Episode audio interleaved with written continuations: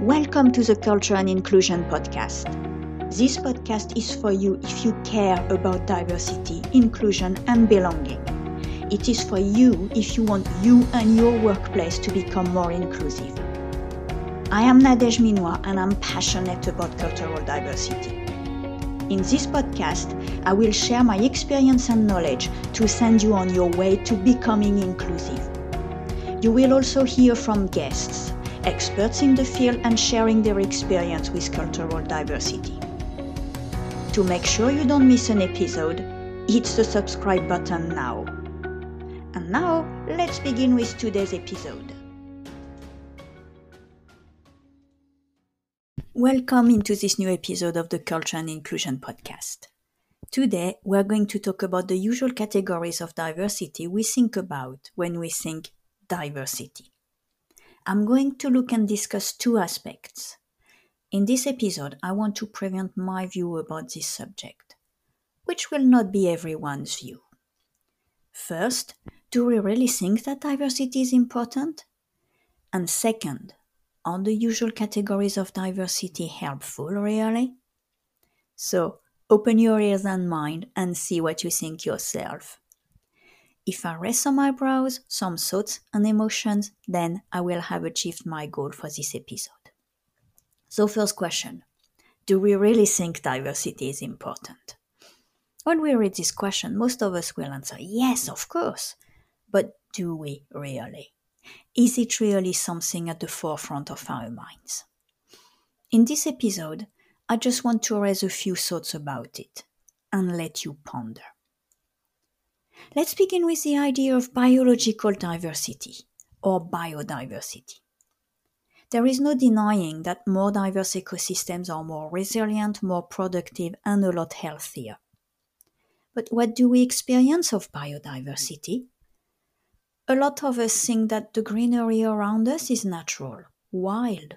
Some people talk of nature when referring to human-managed environments. For instance, in the U K where I live, there is basically not one square centimetre of land that hasn't been interfered with by humans. Transformed, impoverished, damaged, destroyed. Hopefully, the trend might be changing. But the point I want to make here is that most of us do not experience real, healthy biodiversity. We have become used to a biologically impoverished world, and we think it's kind of okay. So now, can we extend this to human diversity? Again, let's face it, a lot of us are not exposed regularly to a lot of diversity. Most people we interact with are likely to be pretty similar to us, similar background, similar culture. And a lot of our interactions with diverse people may not be by choice, but the result of the situation we're in. Again, is it that we do not think of diversity as an integral part of our life? Something we know is out there, but that we do not fully embrace and integrate? If we really want to do something about diversity, inclusion, living together, not just within the human species, but with all other living beings, we need to keep this concept of diversity and its importance at the forefront of how we think about the world. Let me know of your thoughts. Now, let's turn our attention to the categories of diversity. So our brain is designed to put things into boxes. Every stimulus we receive from all our senses are analyzed, compared with previous experience, and put into what our brain thinks is the appropriate box. We also create new boxes to cater for new concepts and categories. When it comes to diversity, we also use boxes, concepts. For instance, race, gender, ethnicity, age, sexual orientation, and so on. This categorization helps when it comes to gather numbers about diversity and to introduce legislation against discrimination towards these categories. However, I will argue here that having these boxes is not always useful when it comes to the next steps after diversity, which are inclusion and belonging. So, most of these categories have been defined a very long time ago, based upon a certain way of seeing the world that may not need to apply today. We are still carrying with us the fact that many generations ago, people decided, for instance, that nations, religion, gender roles were defining structures of our world.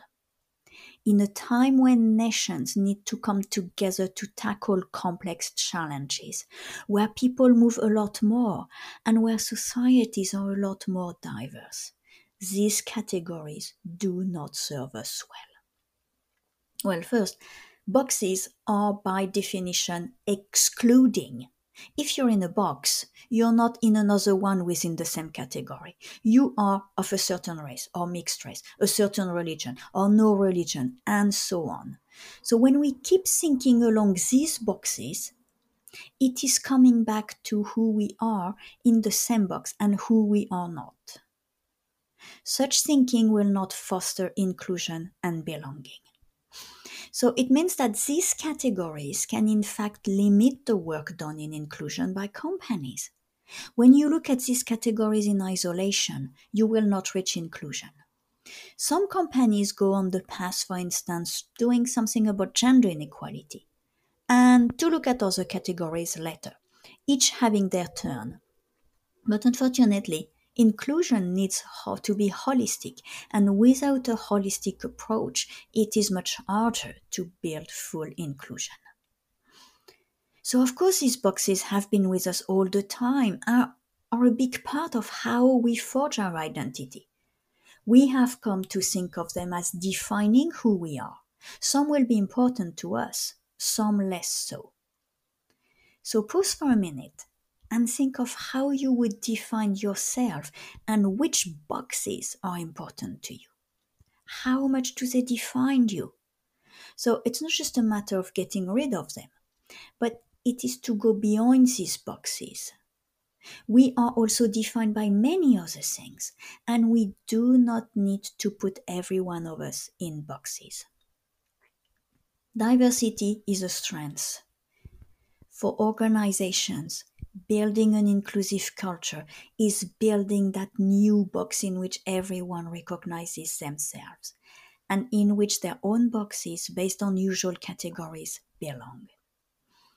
It is about understanding that it may not be the usual boxes that will matter, but other defining characteristics of people, such as diversity of thinking, communicating, behaving, and seeing the world. Finally, it's also a matter of putting our heads out of our own boxes, open up and learn about other people. Let me know your thoughts. How have the usual diversity categories helped or hindered you on your journey to inclusion? Is it time to revisit them? I hope you have enjoyed, learned from this episode, and that it stirred new thoughts for you. And until next episode. If you listened to this point, it is that you probably liked what you heard. So subscribe, leave a review, share the podcast. I would be very grateful for it. Last, I want to record credit to bensound dot com for the music in this podcast. Until next time.